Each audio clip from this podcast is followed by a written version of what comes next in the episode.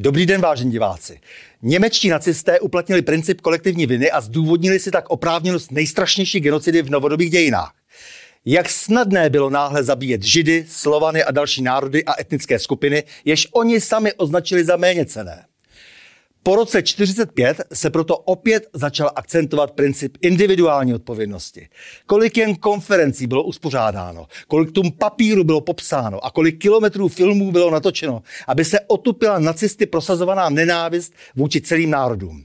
Ale sotva se kolektivní západ pod vedením USA vydal na své tažení na východ, ne nepodobnému německému Drang nach Osten, vrátila se náhle právě ona známá nacistická rétorika, jež nás skrze média a různé politické huby vychovává znovu k nenávisti.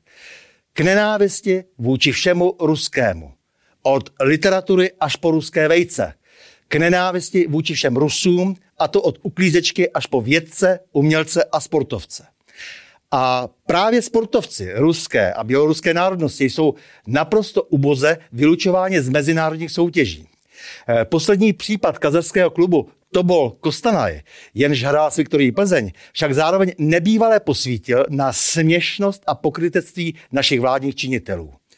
A jelikož do studia přišel právník, ale také bývalý místopředseda Českomoravského fotbalového svazu Jindřich Reichl, který kauzu bedlivě sledoval, tam se jej na podrobnosti. Vážený Jindřichu, jak to bylo s tím udělováním víz pro ty tři eh, ruské fotbalisty, kteří eh, hráli za kazachským a pro toho jednoho také běloruského, který, tam, který byl součástí týmu? Tak já myslím, že ono je potřeba to navázat na to nevpuštění těch ruských tenistek, protože to má spolu velkou souvislost.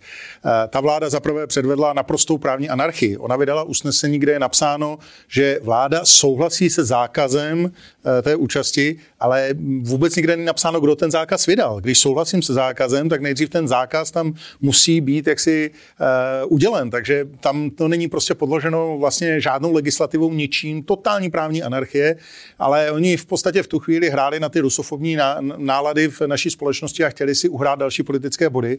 Ale v momentě, kdy přijel fotbalový klub, tak, tak oni, kdyby zakázali těm eh, ruským hráčům běloruským startovat, tak by velmi pravděpodobně sáhla UEFA ke kontumaci proti Viktorii Plzeň a Plzeň by byla vyřazena z poháru. To znamená, oni v podstatě věděli, že by se okamžitě setkali s obrovskou eh, zlobou celé Plzně, která by asi nebyla příliš časná, že jí tímhletím nesmyslným rozhodnutím vyřadili, vyřadili klub eh, z evropských soutěží a a tím pádem okamžitě ustoupili. Jenom to ukazuje na to, že um, řekl bych dvě věci, které mě z toho vyplývají. Za prvé, když se lidé semknou a je hodně, tak ta vláda okamžitě couve. To znamená, jde jenom o to, abychom si to skutečně nenechali líbit, aby v momentě, kdy cítíme tu nespravedlnost, abychom se proti tomu postavili všichni, protože jakmile ta vláda cítí velký protitlak, tak okamžitě ustupuje.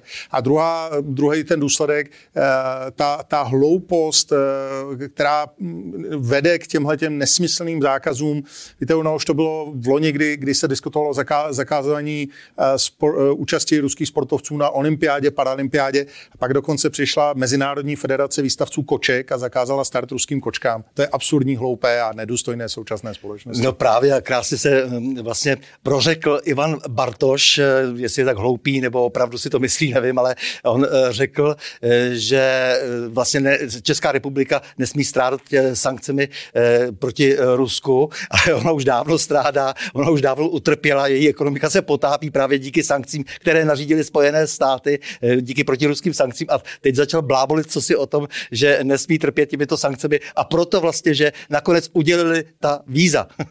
Ne, to je, to už, to už je naprostá zoufalost, jenom to ukazuje, mm, eh, řekl bych, takový ten eh, mentální a politický eh, analfabetismus naší vlády, protože já tady rok a půl říkám, že bojuji proti těm sankcím ne proto, že bych byl pro ruský, ale proto, že v konečném důsledku daleko víc poškodí nás než Rusko. No právě. To znamená, my jsme zavedli sankce, dneska Marketa Pekarová Edemová řekne, Rusko je na koleno. No tak ať se podívá na růst HDP, Rusko roste a česká ekonomika, německá ekonomika je v recesi. Česko Česká republika je jedinou zemí v Evropě, která ještě nedosáhla v HDP úrovně roku 2019, před covidové období. Jedna jediná. Máme nejvyšší pokles reálných mest v celé Evropě. Dvakrát horší, než je druhé Rakousko. Rakousko má 4,2%, my minus 8,3%. To znamená, že vlastně u nás klesá životní úroveň dvakrát rychleji, než v celé Evropě. Eh, zavedli jsme sankce na ruskou ropu a přitom i celá Evropa dál kupuje. Eh, my kupujeme přes neprůhlednou kyperskou strukturu a zavedli jsme sankce na ruský plyn, takže v podstatě jsme si ho sem přestali vozit, ale Belgie se Španělskem a celá Evropská unie vozí daleko víc LNG, než vozila předtím a prodává nám ho zpátky. To znamená, my kupujeme ten samý ruský plyn, ale mnohonásobně dráž a oni se nám jenom smějí, jaký jsme hlupáci. A není divu, prostě pokud sedí ve vládě někdo jako je Bartoš, Lipavský, Fiala, Síkela, tak to nás využije a zneužije vždycky každý. Úžasné bylo, že vlastně se odvolávali na to nakonec, když teda schválili to udělení víz, že eh, to byl Kazařský hrál také v jiných zemích. Co to je za zbabělé nuly, které se jenom rozlížejí a opisují? To prostě, já se stydím za naše politiky. To je přece to, to je, já nevím, co za to, to myslí. Za, za, to ty ruské tenisky hrály jenom u nás. To je, to je, to je tak, tak trapná výmluva, že už to nemá. Oni, oni se prostě bojí přiznat pravdu. Oni vědí, že by si vlastně rozhněvali celou Plzeň, kdyby k tomuhle tomu sáhli, takže se to snaží zase zaobalit do nějakých výmluv. Ale já už prostě nechci tady vládu, která jenom hledá výmluvy pro své eh, eskapády a nesplněné sliby. Já chci státníky, kteří začnou pro tuhle zemi odvážně pracovat. Tohle je prostě parodie na vládu. Eh, když jsme ještě u těch sportovců, tak také umělce eh, Nětrebko. Anna Nětrebko je eh, jedna ze světových umělkyň, jaksi, která, bez které se neobejde žádné, žádná velká scéna ve světě, která bude teď zpívat v Berlíně, Vídni, Paříži, Veroně a vedení pražského magistrátu se rozhodlo, že jí to vytmaví škůdce Jiří Pospíšil se rozhodl, že se velmi rázně postaví proti tomu, aby tato úžasná umělkyně u nás vystupovala v obecním domě. To je, to je, to je mezinárodní ostuda. To je ostuda mezinárodního formátu, kdy v podstatě světově uznávaná diva, která zpívá v Itálii, v Americe, v Rakousku, v Německu, kdekoliv, tak u nás prostě my si zase vydobídeme to, že ji tady zakážeme vystupovat, abychom si na svém malém písečku uhráli nějaké malé politické bodíky, ale v konečném důsledku to České republice obrovsky škodí. A já musím říct, že vůbec nejhorší, co na té kauze vidím, jsou zase dvě věci. První, že v podstatě se jdeme zeptat na ukrajinskou ambasádu, jaký je jejich názor.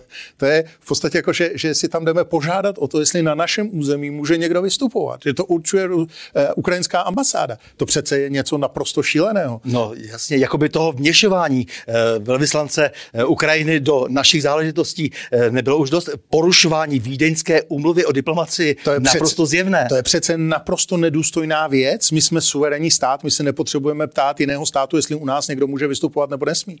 A druhý, druhá ta věc je to, že vlastně nejvíce se v celé té věci angažoval morální maják v úvozovkách Jiří Pospíšil, který hned na to se ukázalo, že lhal o své schůzce v Itálii s panem Redlem a s dalšími aktéry kauzy Dozimetr. On je v tom Dozimetru namočený až po uši a tady si hraje na morální maják. To je prostě jenom ukázka obrovského farizejství celé té naší vlády, které, které se prostě musíme zbavit, jinak se v České republice nepohneme ani o krok. A navíc se to vedení Prahy šťastně angažovalo na Prague Prideu. To je zřejmě vrchol té kultury. Ano, to je důležitější být na Prague Prideu, než aby eh, tady zastup, za, eh, vystupovala paní Anna Nětrebko. No, to je neuvěřitelné. Kulturní úroveň Prague Prideu a ani Nětre, vystoupení ani Ani Nětrebko, to je opravdu asi nesrovnatelná záležitost. A já prostě tyhle ty exibice absolutně a, bytostně nesnáším. Není to vůbec o stejnopohlavních párech, je to prostě o neziskovkách, je to o politické ideologii, kde se točí obrovské peníze a všichni tihle lidé vlastně pořádají všechny tyhle festivaly